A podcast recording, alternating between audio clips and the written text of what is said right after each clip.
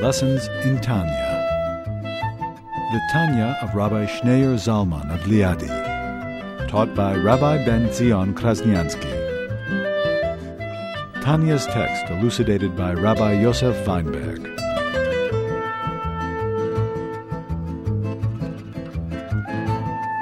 Now he's going to explain why Chachma, which is the creative ability, which is the beginning of human consciousness, why Chachma is the source for faith, for godliness. And it's this sense of godliness which is what makes our soul holy. This is why every Jew is holy. Every Jew has a holy soul. Every Jew has a holy faith that they're born with a potential, hidden potential, innate potential. And it all resides in Chachma. You want to begin page 254, the second paragraph. Now Chachma. Now, Chokhmah, which, as explained in chapter 3, is the initial flash of intellect, the nebulous, seminal glimmer of an idea, is a source of intelligence and comprehension which first begin to emerge in the faculty of Bina, for as explained there, Bina represents the ability to grasp an idea in all its details and ramifications. It is higher than Bina, which is the faculty of understanding an idea and grasping it. We learned earlier in chapter 3, the beginning of human consciousness begins with the creative spark, with the eureka moment. When you have a flash, a communication from your subconscious soul, it's just a glimmer, it's just a, a, like a lightning, a bolt of lightning. That's all it is. Flash. An illumination. Very brief illumination. It's vague, it's fuzzy, it's formless, it's inarticulate. It's more like a sense, a felt sense. And it feels okay. You were puzzling over, over, over an idea, and then you get this bolt of lightning, you get this eureka moment, you get this flash. Now it makes sense. It feels okay. You can't explain it yet, you can't articulate it yet, you don't yet grasp it, you don't get have words to communicate it even to yourself. But you have a sense that it's okay. You have the, the bolt of lightning, and now your path has been illuminated for a brief moment but if the flash comes and goes. Then you have to take the flash and you have to articulate it. You have to grasp the concept. You have to truly understand the concept. Wrap your mind around the concept. That's where the analytical mind comes in, the left brain. That's the critical mind. The analytical mind, you, you take it apart, you understand it in, in, in, detail, and then you're able to articulate it. You flush it out. You're able. You flesh it out. You're able to articulate the concept grasp the concept. But the Chachma itself, continue, so that in relation. So that in its relation to the soul's lower faculties, this single lever of Chokhmah comprises two opposite aspects. On one hand, Chokhmah is above comprehension and understanding, thus it transcends the lower faculties of the soul, and it is this aspect of Chokhmah which enables it to be the recipient of the light of the Ein Sof as will soon be explained. While on the other hand, Chachma is a source of intelligence and comprehension and is thus connected to the lower faculties. Chachma, which is a vessel, a vehicle, it could reveal, it could sense that that's undefined and inarticulate, that's beyond the conscious world. And therefore, it's the Chachma, the godly Chachma, and the godly soul that's open, that's able to intuit. Intuition is able to sense godliness, the infinite, the undefined. And yet it's the bridge, it's able to suffuse the entire consciousness with this sense of godliness. That the Jew's analytical, the, the analytical ability of the godly soul is the dedicated and devoted toward grasping godliness. And the emotions of the godly soul are dedicated and devoted exclusively to feeling godliness and to responding emotionally to godliness and then the thought and speech and action. So the entire godly soul is suffused with this sense of godliness. But where does it get the sense of godliness from? That comes from the Chachma. That's the faculty of Chachma. The faculty of Chachma is the ability to sense that which is beyond words, which is inarticulate, which is infinite, which is undefined within us. And Chacham is able to help it emerge and surface and is able to bring it down into, into, the world, into your conscious world. So you become aware of it, it becomes a force, it has an impact on you, it becomes a force in your life. Otherwise, when it remains, as long as it remains a mystery in your subconscious, it has zero impact on you. I'm still confused, but isn't it through the spirit, through the ruach, that the chachma is activated? Yes, yes. The chachma is the bridge to, to the soul, to the subconscious, but the chachma is a vessel for it. Chachma is actually a vessel, is actually a vehicle to the subconscious. Who originates this first this thought, this aha, this It's aha. originated in, the, in, in our consciousness, or it comes, It originates in our subconscious. but we don't originate it. I mean, we don't physically. We do, we do. When you when you are mulling over a problem, over an idea, and you're totally puzzled, confused, confounded, it's usually at the moment of darkness when you're the most puzzled and confused and confounded and you're checkmated and, and, and, and you're, you're tormented and you're uh, you're restless and you can't like stuck. And then suddenly out of seemingly out of nowhere you get this flash. This bolt of lightning this revelation this unexpected turn. A whole new idea. You never even thought about it. And this this is the answer to all your to all your to your question to your dilemma so it appears to be coming out of nowhere, but when a person works very, very, very hard, and one of the reasons why a person has to work so hard is only when you reach a point where you totally almost give up hope. You feel almost hopeless, and you feel it, it's it's really an experience. It's a soul. It's a it's a soul drenching experience. Is because as long as you are straitjacketed, as long as you're stuck and limited within your conscious frame of reference, you're not allowing anything new into, into your consciousness. You have to allow something new into your consciousness, something unpredictable, something, something totally, something you would never dream of in a million years. And it's only when you silence your ego mind and your analytical mind and your logical, rational mind, and you free, you know, you become open. And then you can, that creative spark could emerge. It's like the seed must rot first. In order for the seed to grow, it has to rot. Because as long as the seed remains a seed, you can't. How do you get from a seed to a tree? You can't. The seed has to lose its properties, lose its identity, and rot, totally rot, and then it releases, it unleashes a creative spark, and then out of the seed, uh, tur- the seed turns into this luscious tree. So too, it's you have to rot first. It's when a person when your conscious self is not a vessel, is not a vehicle. On the contrary, it's, it's blocking the way, interfering, not allowing anything that's infinite, undefined, or something deeper into, into, into your awareness. So it's only when you reach a point where you feel hopeless and you feel confounded and confused and, and checkmated and stuck and frustrated and, and at that darkest moment, that's the moment of rat that unleashes this creative spark and then allows this communication from your subconscious to emerge into your consciousness. That's like a bolt of lightning. For a brief moment, suddenly you see the path. I see the way out. And then it's very elusive. It's very vague. It's fuzzy. Unless you immediately take this flash, this bolt of lightning, and immediately digest it and work with it, using your analytical mind to take this concept, like when you have a wake up from a dream, you can hold on to it. Otherwise, it just fades away. It's, it's so vague, it fades away. So it's, the spark is almost like a dream. It's vague, it's fuzzy, and unless you immediately find the right words to articulate it and to define it and to express it, and unless you truly understand it, it will fade away. It's very vague and fuzzy. Excuse me.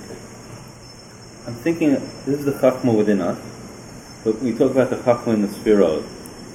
These are separate levels, or is it, or should we think of them separately, or are they part of each other, or is one? Well, our chachma, the chachma of a godly soul, Every Jew inherits a godly soul and has a, um, a, a reflection of the divine chacham, of the supernal wisdom.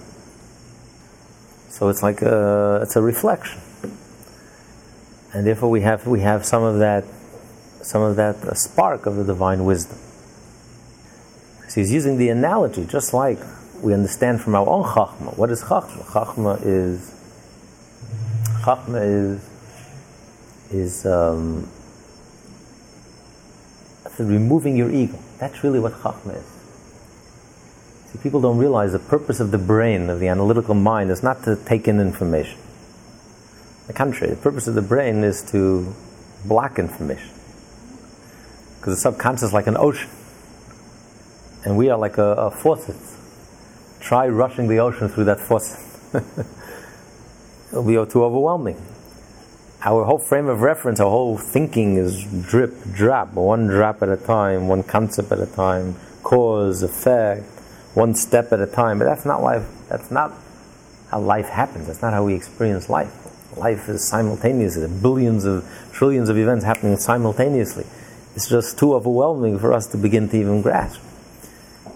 And so it, it can't be. It doesn't allow for a communication from the subconscious. It's only when Chachma has the ability to silence your ego. When the seed rots, when your ego is silenced. Because we're always always in charge, always in control, always defined, always clear. And we're so clear, we don't allow anything anything real to enter any real insight, any real understanding.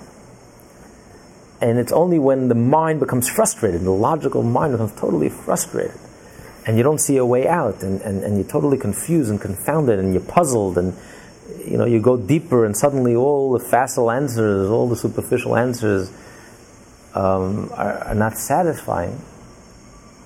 That allows the the that moment, that allows, that opens up, that opens your mind and allows for communication from the subconscious.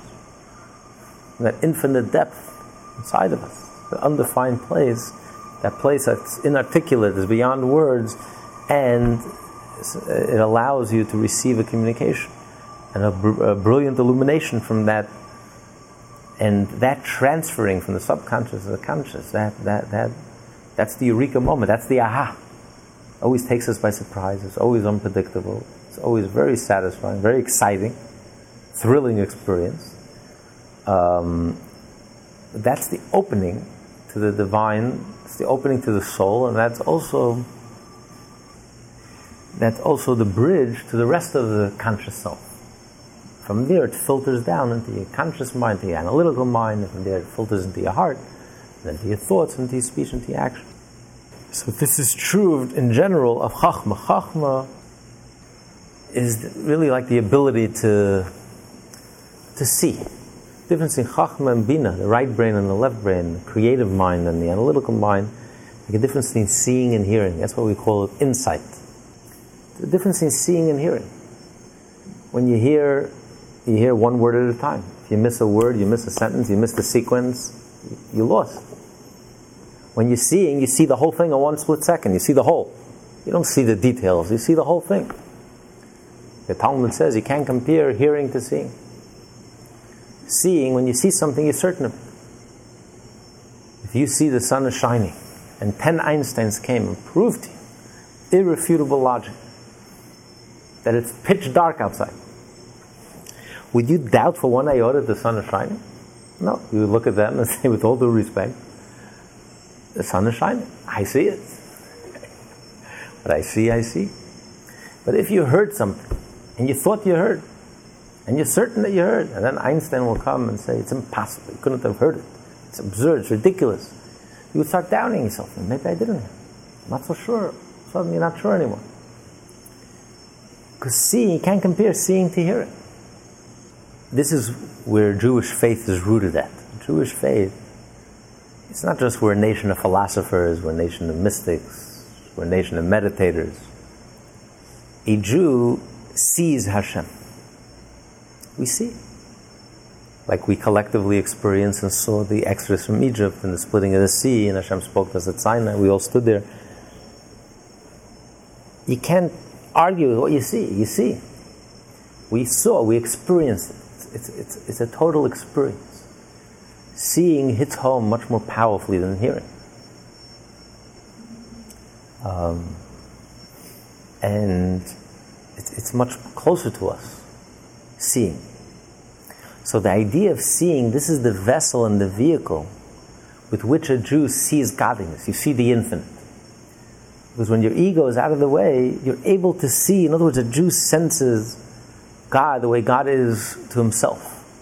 We see the infinite, we see Hashem, the way Hashem is, not the way we process it and we digest it human consciousness, when human consciousness thinks about Hashem and tries to understand Hashem and comprehend Hashem, the religious person, the mystic, you are processing based on your finite, limited perception.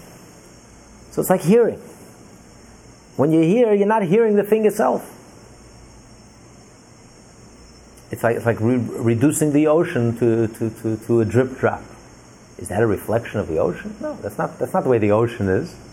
It's the way we are able to receive the ocean. We can't receive the ocean as it is, so we reduce the ocean to tiny pipe and one drop at a time. That's the way we can handle and we could receive the water. But that's not a true reflection of what the ocean really is. The ocean is nothing like that. But that's hearing. That's the conscious world. That's our finite world. That's our limited world. That's our perception. We can't think otherwise. A human being can't think otherwise. That's why it's not, we're not putting anyone down by saying they don't have a Jewish soul. They have a human soul, and they're, and they're doing the best that a human being could accomplish, could achieve. Even angels are finite with what they can perceive and understand. But a Jew has divine wisdom, a reflection of the divine supernal wisdom. We have that capacity, that ability to see Hashem, to see godliness we sense the ocean itself. We sense the ocean the way the ocean is to itself.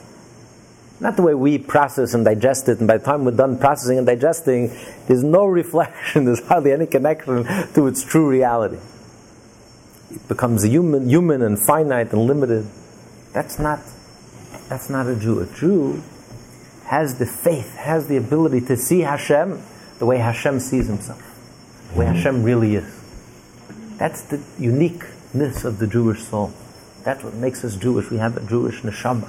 We have the chacham, the ability to receive, almost like a sixth sense, intuition, a sense, to sense godliness, as, Hash, as Hashem senses himself. The way Hashem is and the infinite is the way they truly are. So it's that ability of egolessness, that ability of being able to sense Hashem true reality, true essence, the way Hashem is to Himself, for Himself. This is the quality of Chachma. This is the uniqueness of Chachma. But Chachma, once you see it, it does have an effect. It does have an impact on the rest. Ultimately, it helps you understand it better. Once you see something, obviously you can understand it better and you, will you'll, you'll, you'll evoke a response, an emotional response. So Chacham is not just an isolated, a vehicle, a vessel to sense the infinite, the way the infinite truly is in its own terms. But Chacham is also a bridge to connect the infinite, that sense of the infinite, with the rest of your conscious self. And that's why, since a Jew has this ability, this sixth sense, this Chachma, this level of faith that we inherit, from Abraham, Isaac, and Jacob, Sarah, Rivka, Rachel, and Leah, we're able to, it's able to suffuse the rest of the godly soul with this connection to godliness. That the, analytical mind of the godly soul is totally dedicated and devoted to understanding and grasping and comprehending godliness. And the emotions of the godly soul are totally dedicated, focused on feeling godliness, and then thinking about godliness and speaking about godliness, and then acting exclusively in a godly way.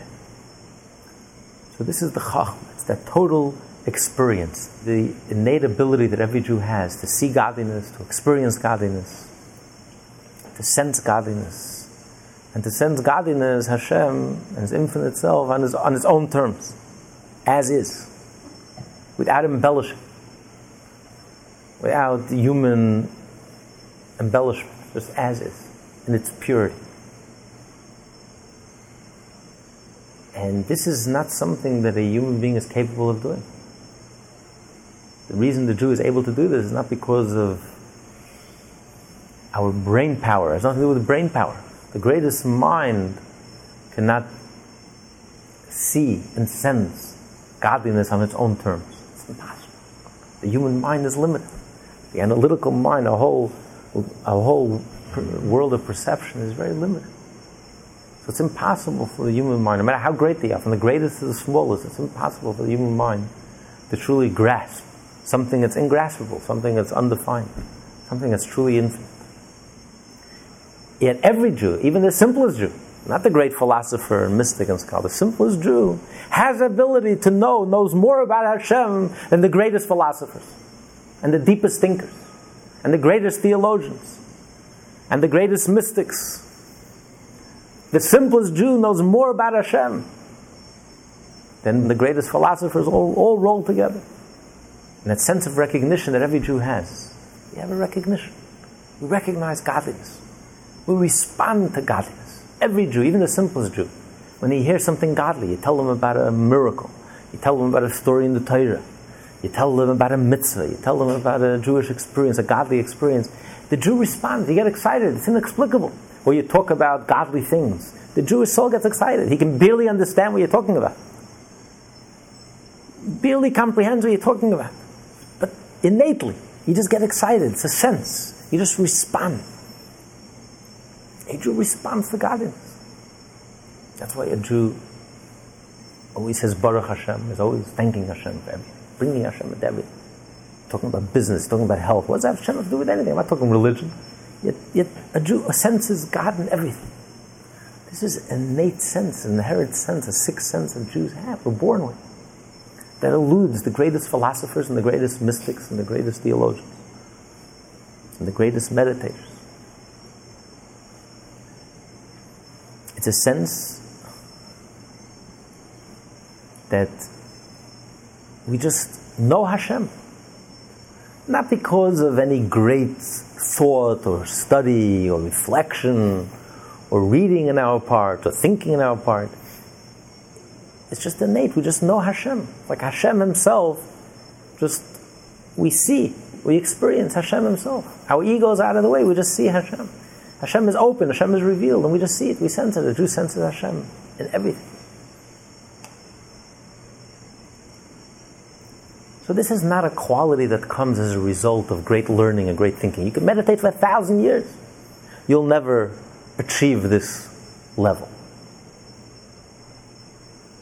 It's an innate, inherent quality that comes from the koyach hachochm, the ability to sense, the ability to sense the undefined, the ability to see, to experience, directly experience, to recognize, and directly experience the undefined as is, God is.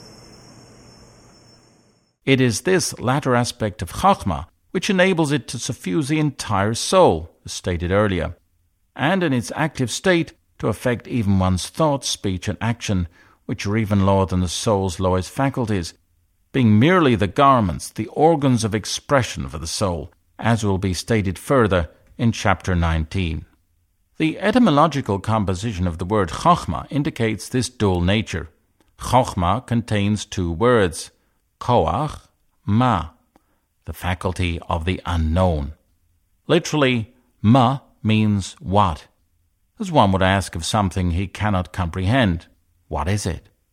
Hence, while it is an intellectual faculty, and thus related to the other law faculties, yet it is a faculty which cannot as yet be comprehended or grasped by the intellect, and is therefore also above and beyond the others. What is it? Ma.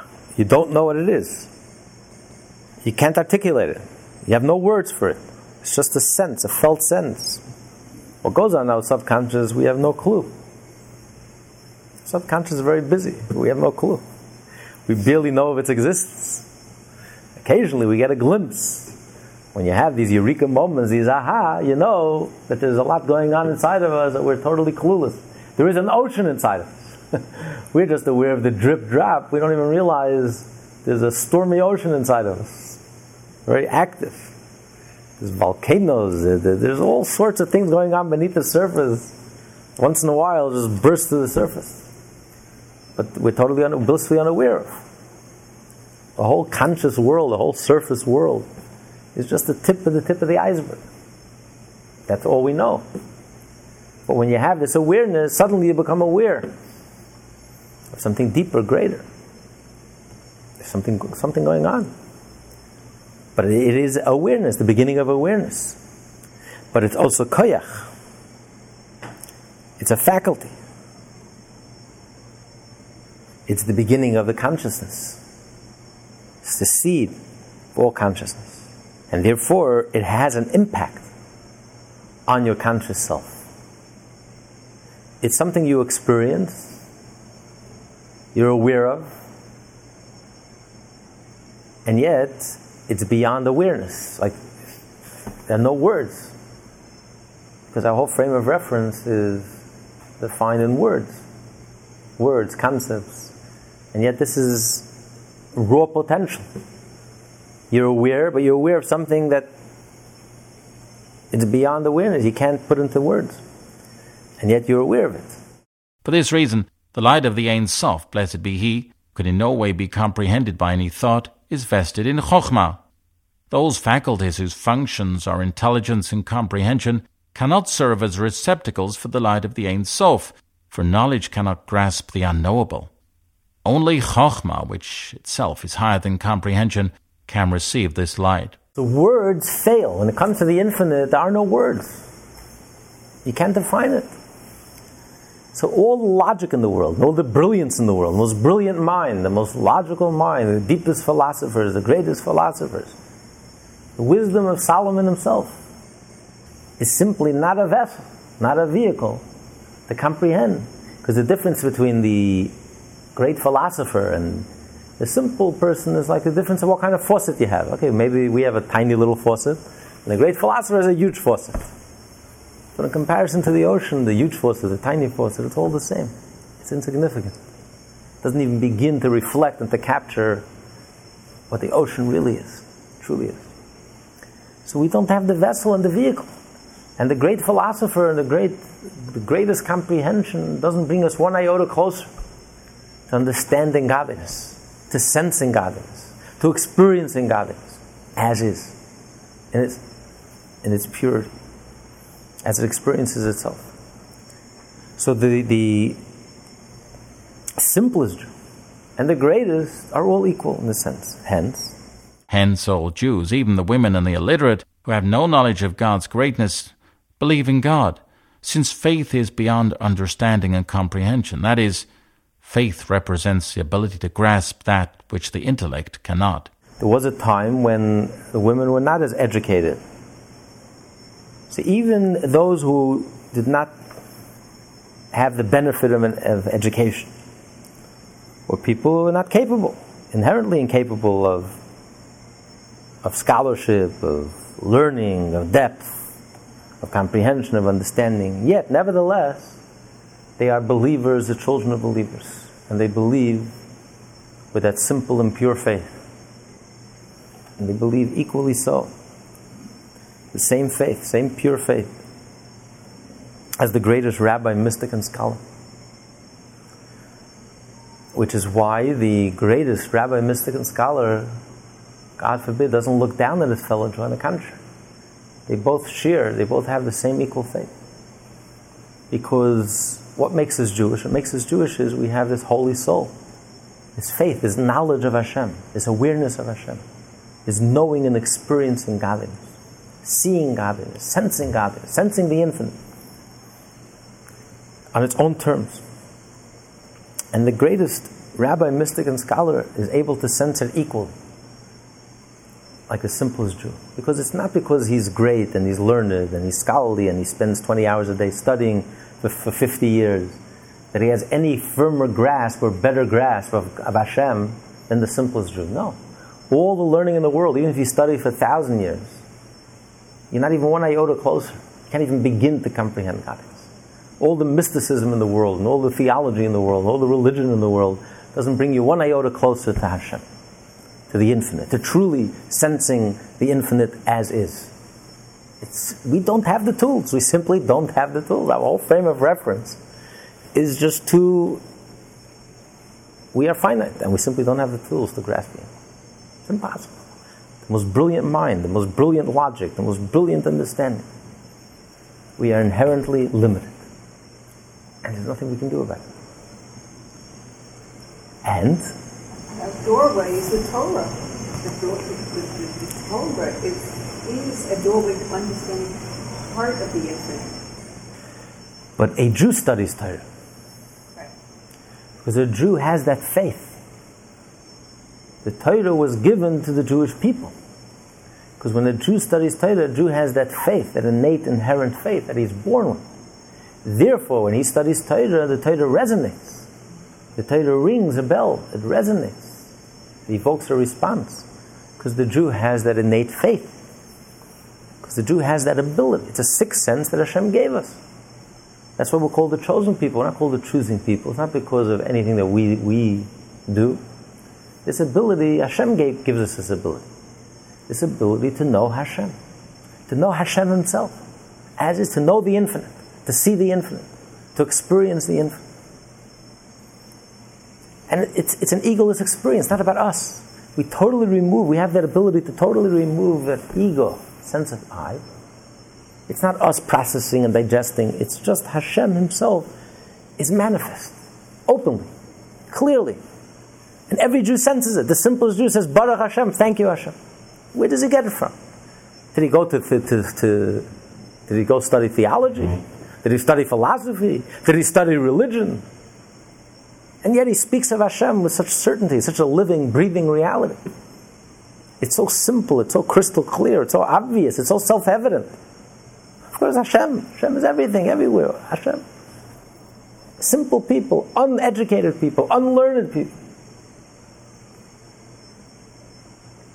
And this is the greatness of Yiddishkeit. The greatness of Yiddishkeit is not all the deep philosophers that we produce, Maimonides, and the deep mystics that we produced, the Arizal, and the deep Talmudic scholars we produce, Rabbi Akiva. That's not that's not our greatness. The greatness of the Jew is the simple people.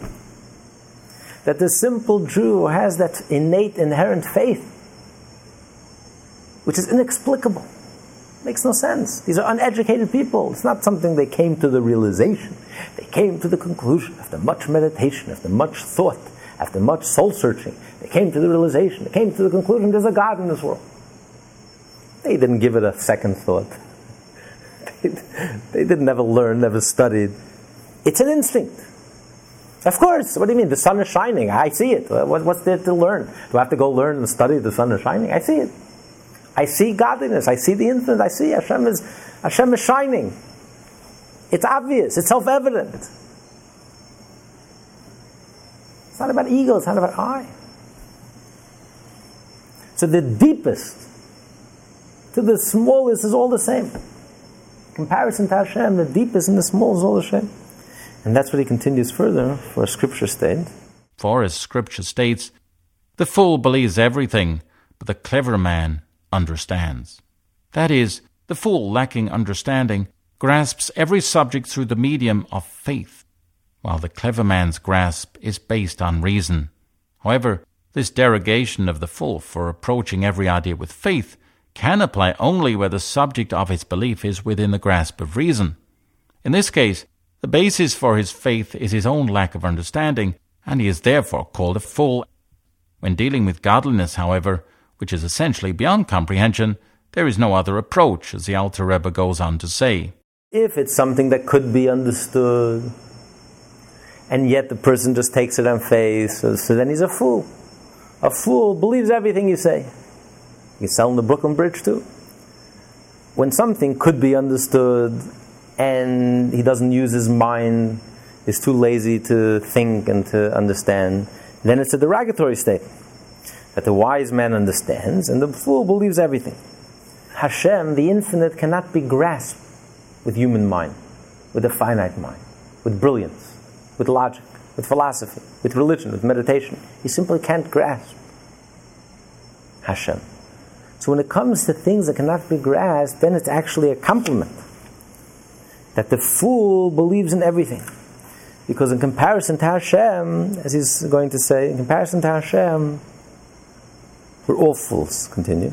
In relation to the Almighty, who is beyond intelligence and knowledge, and who can in no way be comprehended by any thought, all men are like fools before him, and they can therefore grasp him only through faith.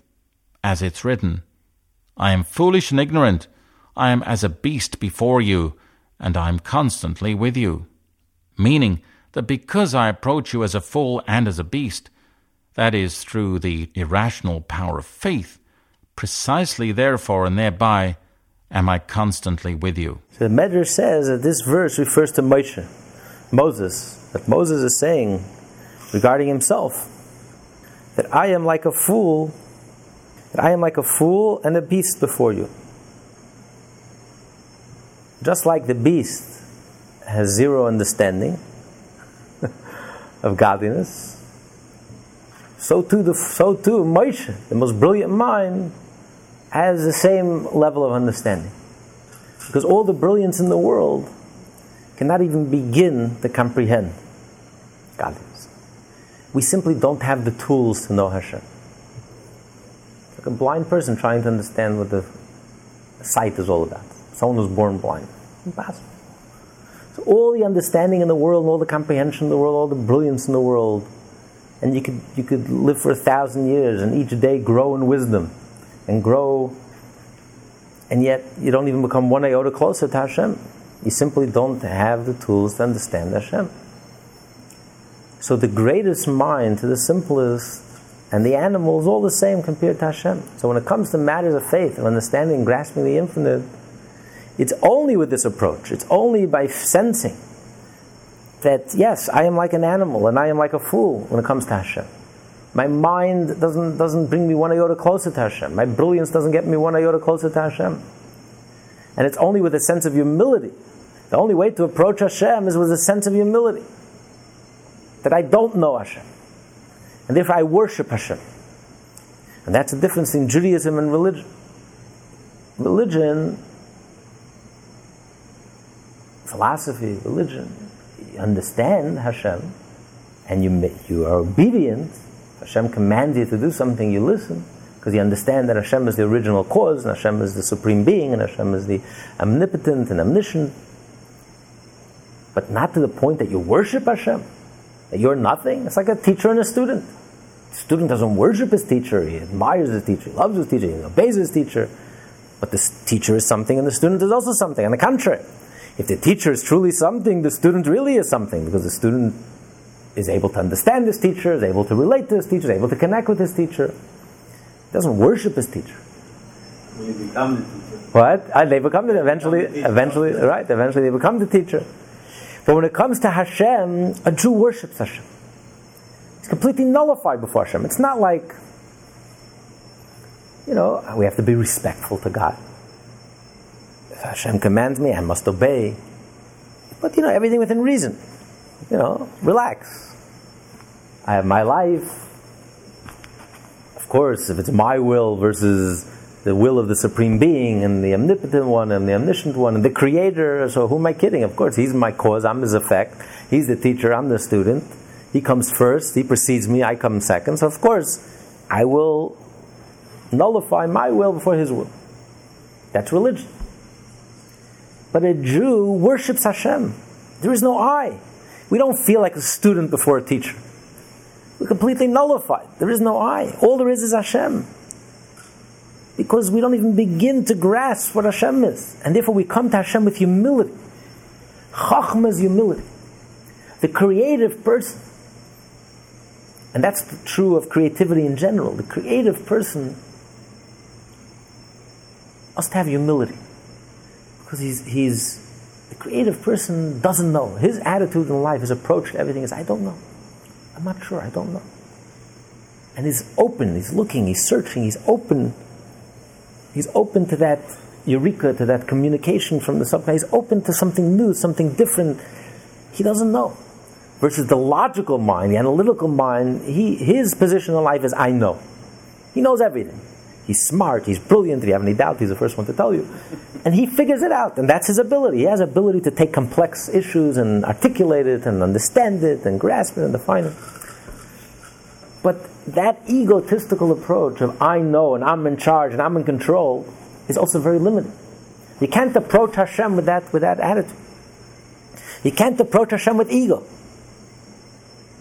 Even a religious ego, religious I. I, I am the theologian, I am the mystic, I am the knower, I am the, the deep one, I am the profound one, I am the great one. You can't approach Hashem with any of these, this approach. You have to approach Hashem with egolessness. There is no I. Like Moshe said, I'm nothing, I'm an animal in front of you. I, it's not like I'm a teacher, a teacher, a student, I'm somebody, you're a greater. Me and the animal are the same. With ego, no ego. I worship Hashem. A Jew worships Hashem. It's not about I. You can only approach Hashem with humility. If you remove your ego, remove your I, and you have that the humbleness to admit that you don't even begin, you don't even have the ability to know Hashem. You don't even have the ability to know Hashem. Not only we don't know Hashem, we don't even have the tools to know Hashem. Even to say I don't know is also is also something, is also a level. You have to know something to say I don't know. We can't even say I don't know because it's, we don't even begin, we don't even have the tools which to know Hashem. We don't even know what we don't know, we don't even know how to know. And that's an inherent limitation. There's nothing we can do, we can't escape it. That is our condition. We are finite, we are limited. Try imagining a sixth sense, a seventh sense, an eighth sense. Impossible. You can't. It's impossible. You can't jump out of yourself. You can't think out of the box. It's impossible. So we, we don't even know how to know. And it's only with that attitude that you can approach Hashem. That's the attitude of Chacham, it's the level of Chacham. Chacham is egolessness. It's not I. Total removal of the I. There's no ego. Seeing the thing itself, seeing Hashem Himself, as is, untarnished, un- unembellished, unvarnished, just as is. As the infinite sees itself, as the infinite truly is, in its purity. That ability of egolessness of total removal of I. Not even the religious I, or the mystical I, or the spiritual I. The total removal of I. That humbleness, that humility. Moshe was the most humble person that ever lived. It's that humility that he approached Hashem that I and the animal are the same. That's the vessel, that's the vehicle to be able to receive the infinite. Moshe says, with this, my approach, with this approach, that I am like a fool and a beast in comparison to you. With this approach, with this humility, with this total removal of ego, that's the vessel, that's the vehicle to be able to receive Hashem, to sense the infinite, to experience the infinite as is, to know the infinite, to be aware of the infinite. This is a yid. And the simplest Jew has it equally with Moshe. There's no difference. That's why you have nine Moshes, you have no minyan. At one simple yid, you have a minyan. Because what makes us Jewish is it's this ability of egolessness, ability to totally remove the eye, totally remove the ego, and see Hashem as is.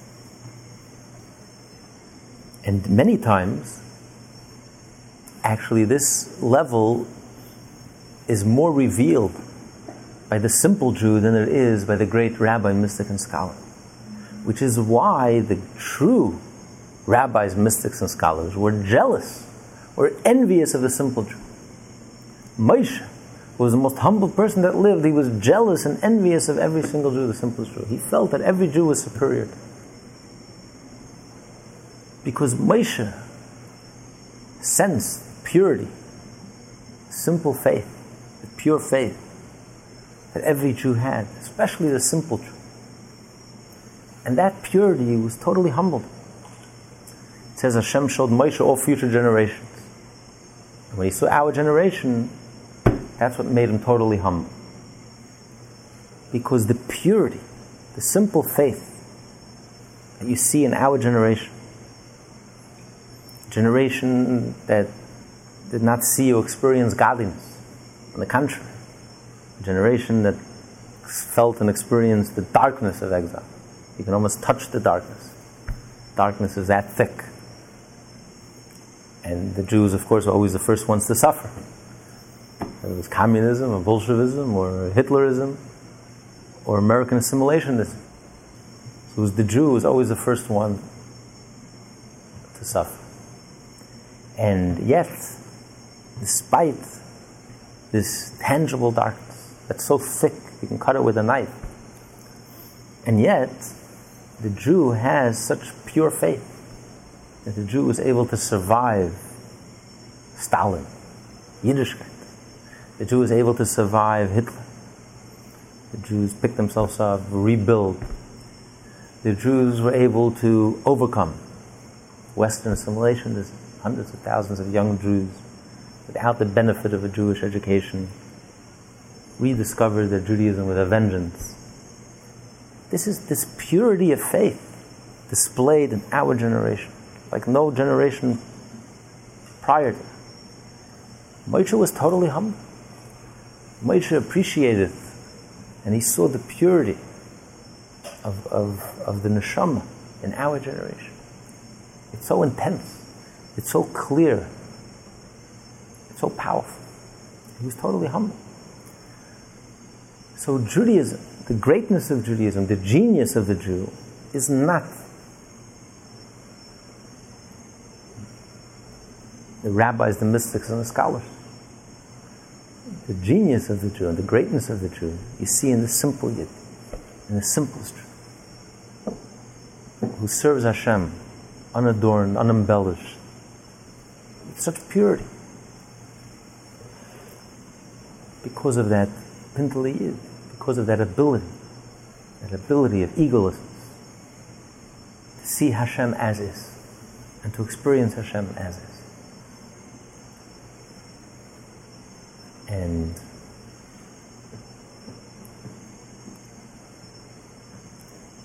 that's why. That's why Yiddishkeit is something that's near to each and every Jew. Because each and every Jew has this ability, innate ability deep down, to know Hashem, to sense Hashem. And this ability is intact in each and every Jew. There's no, no human fingerprints in this ability. We can't affect it, we did not create it, and we cannot, we cannot uh, affect it in any way. It's pure. You can't destroy it? You can't destroy it. It's there, it's indestructible. Just like you can't destroy Hashem, you can't destroy, because it's not about you. It's the total removal of the ego, and Hashem Himself is shining. Hashem Himself is, is present. You feel Hashem's presence. The soul feels, sees, experiences Hashem's reality, Hashem's infinite reality. The way Hashem sees Himself and experiences Himself. When it comes to this ability, there is no difference between great and small. Because it's not our greatness that brings us closer to Hashem, our brilliance, our spiritual capacities, our abilities to meditate, our abilities to comprehend, our depth. It has nothing to do with depth, nothing to do with it's our ability to humble ourselves, our ability to remove our egos, our ability to allow Hashem Himself to illuminate our soul. Our capacity our soul has to experience Hashem and to see Hashem as is. The greatest and the smallest have this ability equal, in equal measure.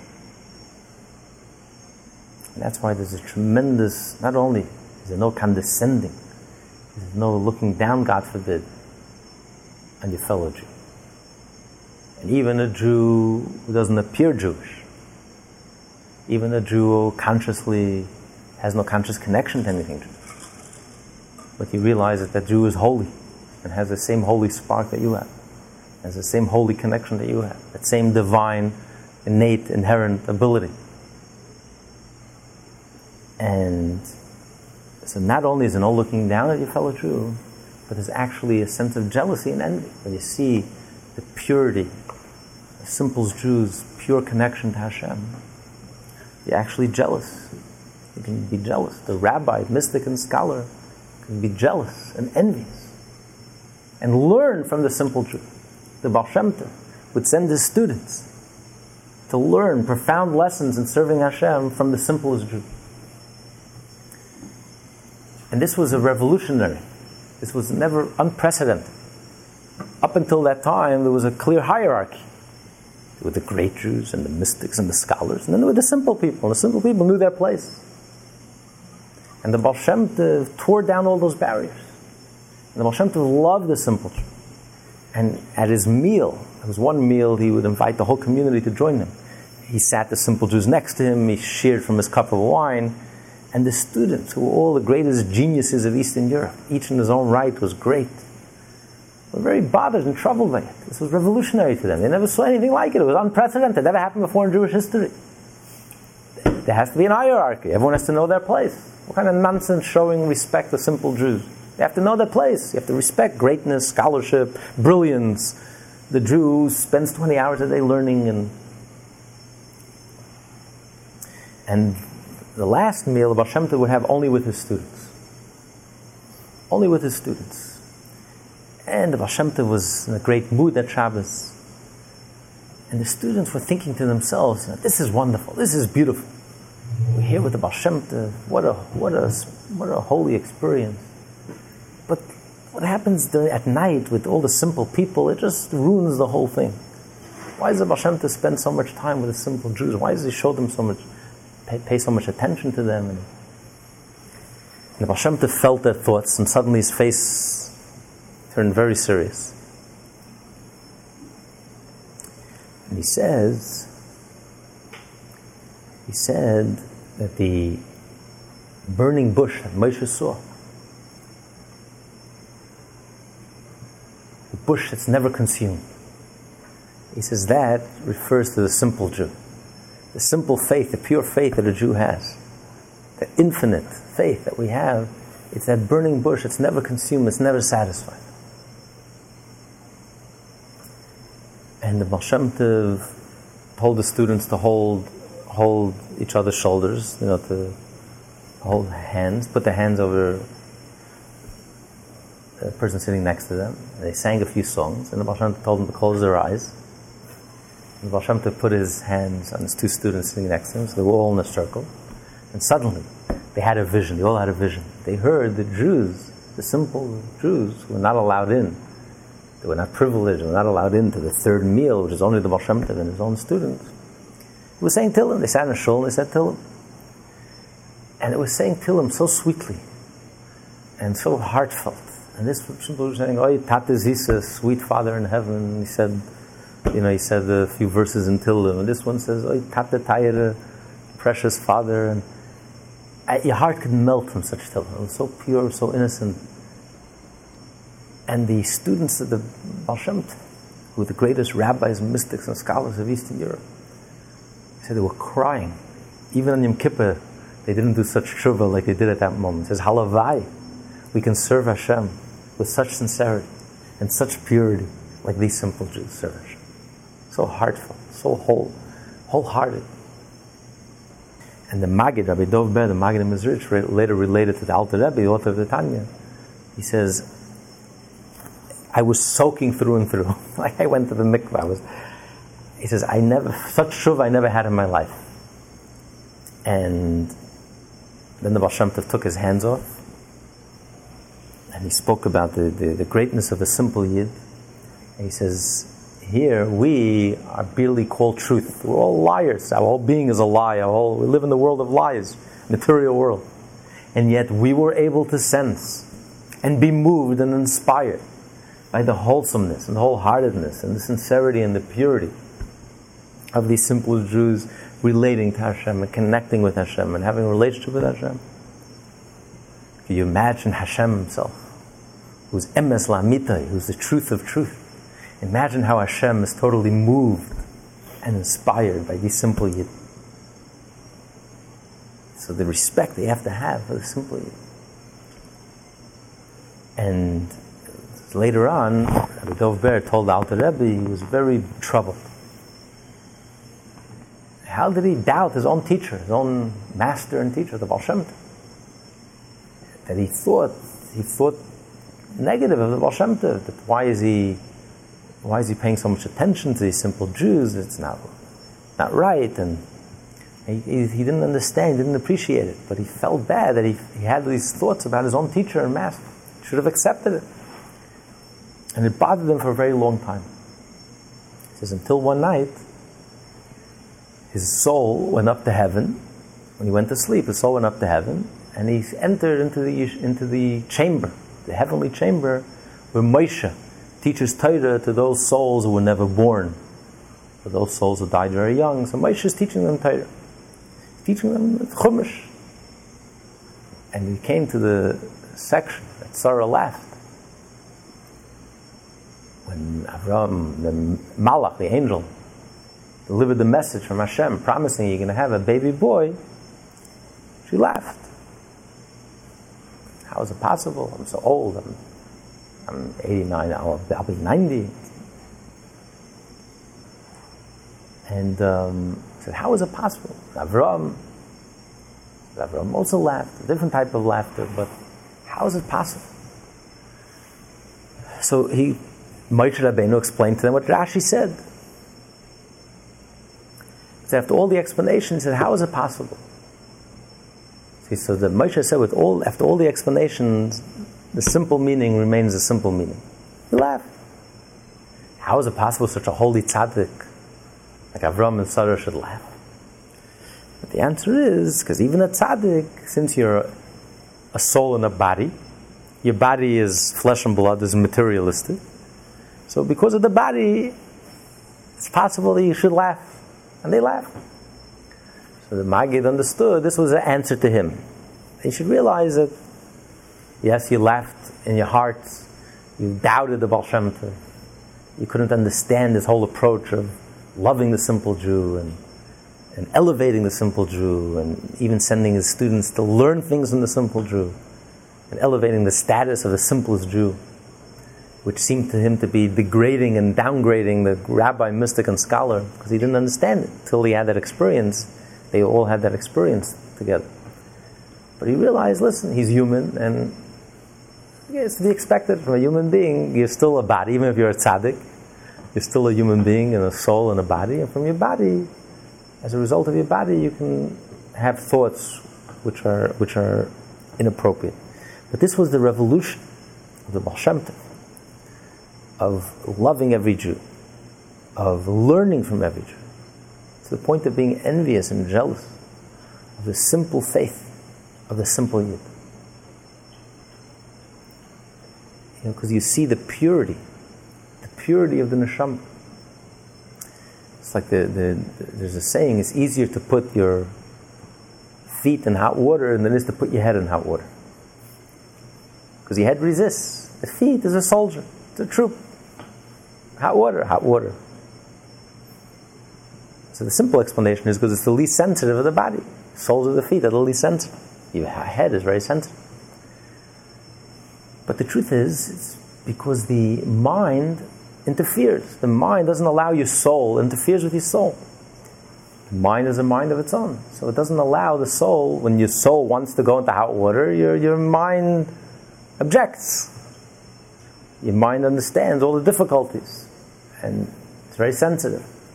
The foot is a soldier, a loyal soldier. The foot, there's no obstruction your soul wants to move, you move. Your soul wants to go into hot water, you go into hot water. So the, the, this purity of the soul, in a certain sense, is reflected more in the, in the foot than it is in the mind. And the same is true with the Jewish people as a whole. We are the feet, ikvis of the Mashiach, the soles of the feet of the Jewish organism. Generation of Moshe was the mind, the brain of the Jewish people, the leaders.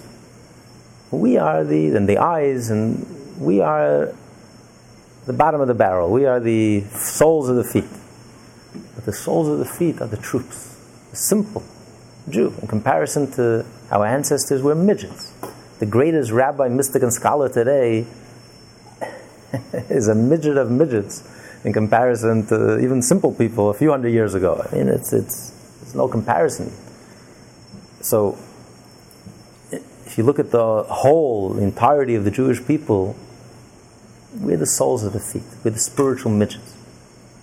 And yet, the purity of the soul that you see today, the simple faith that enabled us to overcome Stalin and Hitler and Western assimilations, even the streets in America were treif, were not kosher.